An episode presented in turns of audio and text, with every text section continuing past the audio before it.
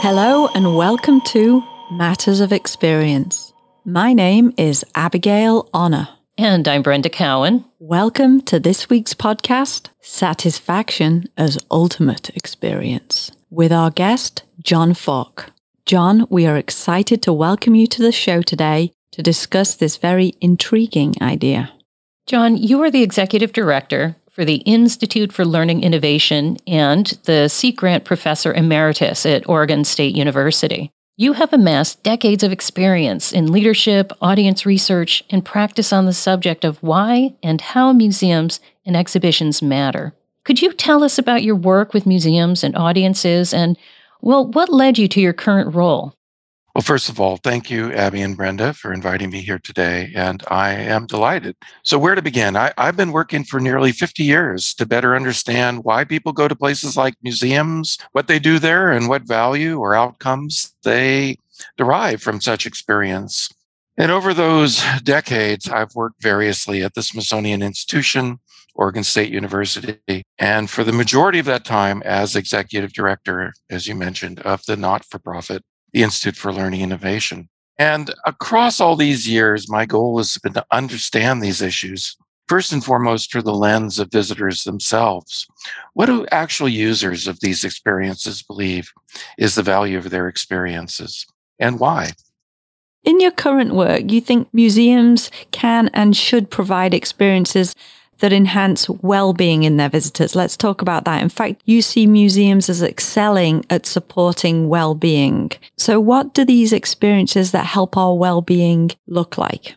Well, to really answer those questions, I need to step back and explain how I came to this conclusion in the first place. So starting over 40 years ago, I began to ask people to tell me why did you go to a museum? Do you remember going to a museum? Tell me about your experience. What do you remember? And over those 40 years, I have interviewed hundreds of people. Three things stand out. So first of all, virtually everyone who you ask, have you ever been to a place like a museum, can recall that and say, yes, I can remember that. And that's true whether it was days or months or even decades. And the other interesting thing is virtually everyone has something positive to say about their museum experience. And the third thing is everyone remembers something, but virtually no one's memories are comparable. Everyone remembers something unique and idiosyncratic. In fact, even to the point where I purposefully interviewed groups of people who had gone through the museum at the same time. And they all remember the experience, but they tell entirely different stories about what their experiences were. So, of course, various people, including me, have interpreted this data in various ways. But more recently, when I looked at it and stepped back and tried to make sense of it, I was really struck by a couple things. And the most significant is this non trivial reality that everyone remembers their museum experience. Most people remember virtually nothing of what they've done in the past. And research would suggest the only things we remember are things that are meaningful. And what is meaningful to someone are things that affect their well being. We've evolved four big categories of perceived well being, what I have called personal, intellectual, social, and physical well being. So let's talk about personal well being. As people, we derive great satisfaction from feeling a sense of amazement and wonder, from being spiritual, from feeling creative, from feeling like we have an understanding and can enhance our sense of who we are, a sense of identity. And it turns out that places like museums and exhibits are pretty good at stimulating these things. People also work really hard at what I've called their intellectual well being. We derive great satisfaction from being able to exercise choice and control over our world. And we seek to accomplish this by being curious, by learning and understanding our world and using that information to affect future decisions, as well as to make sense of what happened to us in the past. And again, museums are great places for people to do all those things. But humans are highly social creatures. And so we have this desire to love and be loved and to show respect and be respected. And it turns out that, again, places like museums turn out to be pretty good places for enacting those kinds of experiences. And then finally, not to diminish it, going back to the beginning life evolved the ability to work really hard to make sure that its well being was enhanced in terms of food, shelter, also safety and security. If anything, events of the last couple years with COVID would suggest we're very adverse to doing things that we think are going to make us sick or ill, or going places that we think are going to make us sick or ill. The reason people historically went to museums is because they did feel safe and secure in those places. So the specifics are unique, but you can generalize that the basic outcomes can be categorized into these four categories. And that's really important. And that's pretty cool. John, this is high praise for museums. And I love the idea that you suggest that everyone experiences or can experience the sense of awe when they go to a museum. So I just wanted to really underscore what what I think is really very hopeful work. There are folks who would say that well-being is it's intangible, it's squidgy. But can you actually measure well-being outcomes in museum experiences? So the short answer is absolutely yes. Most of the ways people are collecting well-being data these days is by asking people these generic questions about their life over the past year. What is true for health is equally true for my social situation because you know, today I may be feeling good because my spouse and I are getting along, but tomorrow we may have an argument and I may feel terrible about my relationship with my spouse. These things go up and down, and that's just the way it is. That's life. Life is always fluctuating, and so our well being is always fluctuating. So, if you want to accurately measure well being, the long and short of it is you have to say, ask a question about a specific event over a specific time period. And guess what? We can do that with museums. We can say, so when you went to the museum yesterday or a month ago, did that experience make you feel good or bad? And in what ways? Because that's a discrete, definable time period. And I can reflect on that and give you a reasonably valid and reliable answer. And as a consequence, we can quantitatively measure the degree to which people have well-being as a outcome of those experiences. But the other caveat to that is well-being develops over time. It's not instantaneous. So my perception of well-being of a museum experience changes over time because the quality of that experience depends on what happened, not just at the museum, but after the museum. So it suggests that if you wait longer, if you wait days, weeks, ideally months, to ask people their ability to say, yeah, not only did I have a good experience, but over those couple days and weeks and months since then, I've continued to have a positive experience. We keep talking about our museum experience. And the value of that experience actually increases. And if you're clever, which I tried to be, I found that I could actually not only measure the quality of museum experiences, I could monetize it. And lo and behold, I could find that even though the average cost of going to a museum was on the order of tens of dollars, $20, $10, $20, $30, the mean value that people ascribed to those experiences because of their persistence were on the order of hundreds of dollars. And if you even go further and calculate the return on investment, what you find is that the return on investment is on the order of a thousand percent, which is really important and significant. So, first of all, I think our minds are blown wow. with that type of return on investment. that is fantastic and very heartening. Currently, your work looks at the idea that meaningful experiences are satisfying experiences that visitors are sort of innately driven to museums to experience satisfaction as part of their well-being. How would you define this notion of satisfaction? So, satisfaction is immediate feedback. Well-being is longer-term feedback. So, as you remember, we can't really accurately measure well-being when people are still in the museum. We have to wait weeks and months later. But we can measure satisfaction as a proxy for well being immediately. Satisfaction, as it turns out, is an anticipatory reaction. Satisfaction is not really about what has happened, it's about the anticipation of what's to happen.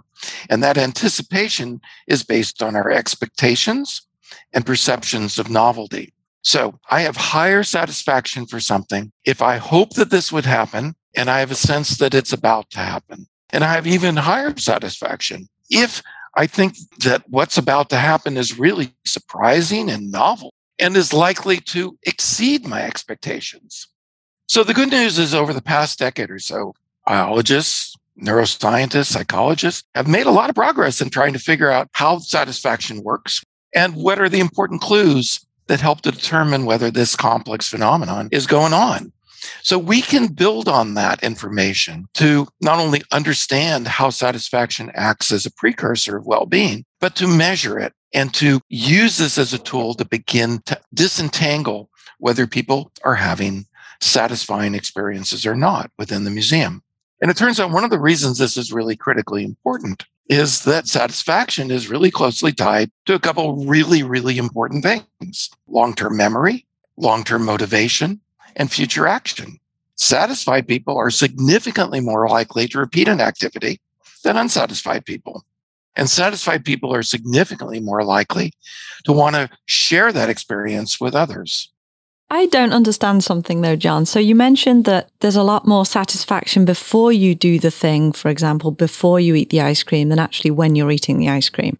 So how does that work with a museum visit, for example? So wouldn't there be more satisfaction about going to see the exhibit or the experience and more potential for a lack of satisfaction during and therefore after the experience? Yes and no. So actually, what my research suggests is that virtually everybody, whether they are conscious of it or not, goes to the museum with expectations of what they're going to experience. When I first started working in museums some 40, 50 years ago, it was estimated that something like 25 to 30% of the public went to a museum like setting at least once a year. These days, pre pandemic, mind you, those numbers were more like 60%. It's really hard to bump into anybody these days who's never been to a museum, an adult in their life. And so even if I'm going to a museum I've never been to, I have some expectations of what I'm going to see and what I'm going to do. And satisfaction is deeply tied to those expectations.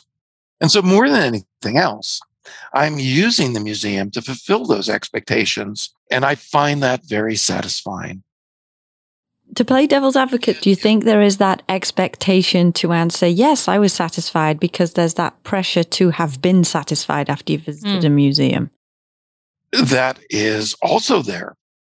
It turns out that those are self fulfilling prophecies, and people work really hard to make those come true because there's a cost to you in being disappointed. I've invested a lot of time and energy in doing this activity. And so I'm highly motivated for it to be successful. And so I'm going to bend over backwards to make it successful. And in fact, there's evidence that people will do that, that they will ignore negative information because they want it to be successful.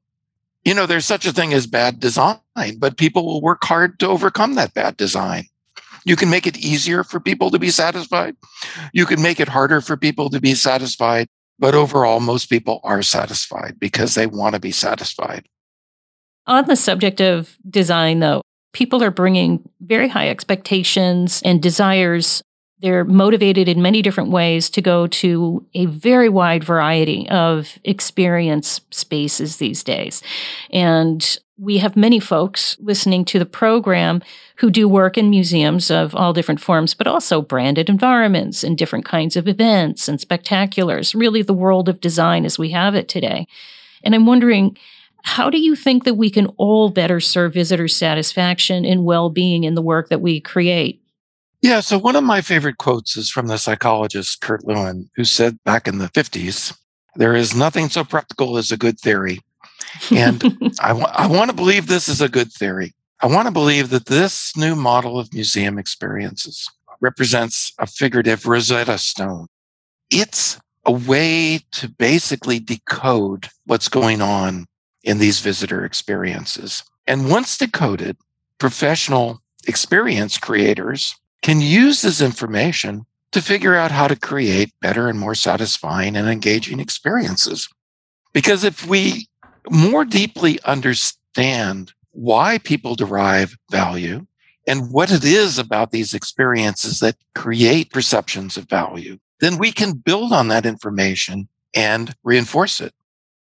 Just thinking about a satisfying experience, that must differ depending on who the person is, because I would imagine a mother with a child, for example, a young two year old, going to a museum for something a bit different, take myself out the rut. Hopefully, the kids will be quiet. They'll see something visually that entertains them for five minutes. How do you think designers should work to create satisfaction in different types of visitors? So, first of all, our historic use of demographics is a bankrupt way of thinking about needs and diversities. Because understanding that, for example, I'm a 60 year old white male with a college education gives you no clue as to why I showed up that day or what my needs are. Because today I may show up by myself, and as you say, tomorrow I can show up with my grandchild. And my needs and interests would be entirely different on those two days, although my demographics would be exactly the same. So we need to get deeper. We need to understand people's expectations. We need to understand what is going to give people well being on that particular day. And that's a really tall order. But we can begin to unpack this and at least come to some initial approximations and do what in industry is called mass customization as opposed to total customization of experiences. So I can at least create choices. I can at least attempt to create some kind of interface. The best one would be a real person who greets me at the door and tries to understand what I'm interested in today. Or you could use technology and have people answer a couple questions on their website before you come so that you can give people suggestions on where to go and what to do. And in some utopian future, we would meet everybody's needs uniquely. But in the short term, we at least have to create more customized experiences. But the key ultimately the reason these experiences are considered so valuable by so many people is because they afford choice and control. John, yeah, I'm really happy that you mentioned people, visitors, before they actually enter the building and engaging them before they engage with the museum itself. I think that is so important. And I would actually go so far as to suggest the corollary of that is equally true that we have historically defined and seem to think that the only thing we have control over is figuratively what happens in the box when somebody comes to the exhibit. And that's just not true. We can push those boundaries out and we can try to influence why people come and what their expectations are. And we can influence and continue to have impact on what they do afterwards and how they value that experience. And the better we get at that, the more successful we will be at supporting people's enhanced well being as well and satisfaction. You said something quite a while back about awe and the power of awe. And I'm listening to this idea of mass customization and the customization and the individual, which is so critical. And I keep thinking about awe and something that we know about the experience of awe that can happen in museums and happens right oftentimes in nature and in grand moments, as well as in quite small, intimate moments. But we know that awe is a pro social experience, right? We know that awe is a human unifier and that it unifies people in really powerful ways. And as you were talking, as I've been listening, I've been wondering is there such a thing as mass well being? I mean, at some level, the answer is yeah. I mean, uh, there's a reason why tens of thousands of people every year go to gawk at Niagara Falls or uh, Iguazu Falls or to look at the Grand Canyon. Those are mass awe experiences. And every year, millions of people go to the Smithsonian's Museum of Natural History to see the Hope Diamond. And I think there are some museums and some contexts in which we can tap into that. But those are really few and far between and exceptional experiences. The awe that most people get from museums is a more of a lowercase awe than the uppercase awe of seeing Niagara Falls or the Hope Diamond. And so those two can be shared experiences. And virtually every museum has its own version of the Hope Diamond. It's just maybe a lowercase Hope Diamond in the sense of a little less awe inspiring than maybe something like that but those represent shared experiences. And I think um, museums can tap into that, but not to the exclusion of other kinds of experiences. Returning back to the concept of satisfaction, it seems sort of like a low benchmark in a way. It's a, is satisfaction enough? It provides us with a memory, it seems, but how does it influence us to action when you think about going to museums, seeing stories, being impassioned and wanting to leave and make a difference, do something after our experience? Satisfaction seems a little too comfortable. Well, that's if you trivialize satisfaction. But if you think about satisfaction as a mechanism for determining whether an experience is worth paying attention to, is memorable, is something that will be meaningful to you in your life, then if we don't achieve that bar, which is a fairly high bar, nothing else is going to happen. You aren't going to take further action if it wasn't perceived as a valuable and satisfying experience. But I would also hesitate to suggest that many professionals have rather overinflated expectations for what they can accomplish through the medium of exhibits or museum experiences. We're talking about for any particular ex- exhibition in a museum. This is a 15, 20, gosh, one hour event in somebody's life.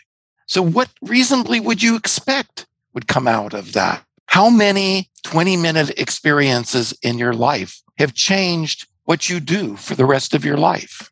Well, if you're lucky, maybe one or two of them have, but it's really hard to script that. That's not a reasonable expectation. It's not. For people who are inclined to move in that direction, going to an exhibit can be a catalyst, can reinforce and help move people in that direction. But it's totally unlikely to dramatically change the trajectory of someone's life and the fact that people hold those expectations is misguided. We should be grateful that these are memorable, long lasting experiences. We should be grateful that people feel that these experiences have value to them and enhance their well being. But we should be humble about in what ways they do that, for what reasons they do that, and for what the outcomes of these experiences should be. Well, I think that measurable well being in museums is extraordinary. And listening to you, John, it's it's so hopeful. And I think of it, it feels almost like fuel. And from the designer perspective, anyway, the idea of measurable well being, the idea of the meaningfulness of satisfaction it can drive us to really know that what we do is purposeful. And for that, I'm really grateful. And I want to thank you very much for sharing that and sharing your work with us today. I'm also going to add in a quick plug for your most recent book. This is The Value of Museums Enhancing Societal Well-Being. And I'll also point out that um, to our listeners, John is going to also be writing an upcoming chapter in a volume that I'm co authoring called Flourishing in Museums. Well, thank you. It's been a pleasure to have an opportunity to chat. And hopefully, what I've said, I'm sure, is provocative and um, hopefully, it'll get some people thinking. It certainly it's was. Fantastic. Thank you, John. Yeah. Matters of Experience is produced by Lorem Ipsum Corp. Please tune in next week for another conversation. Thank you all for listening.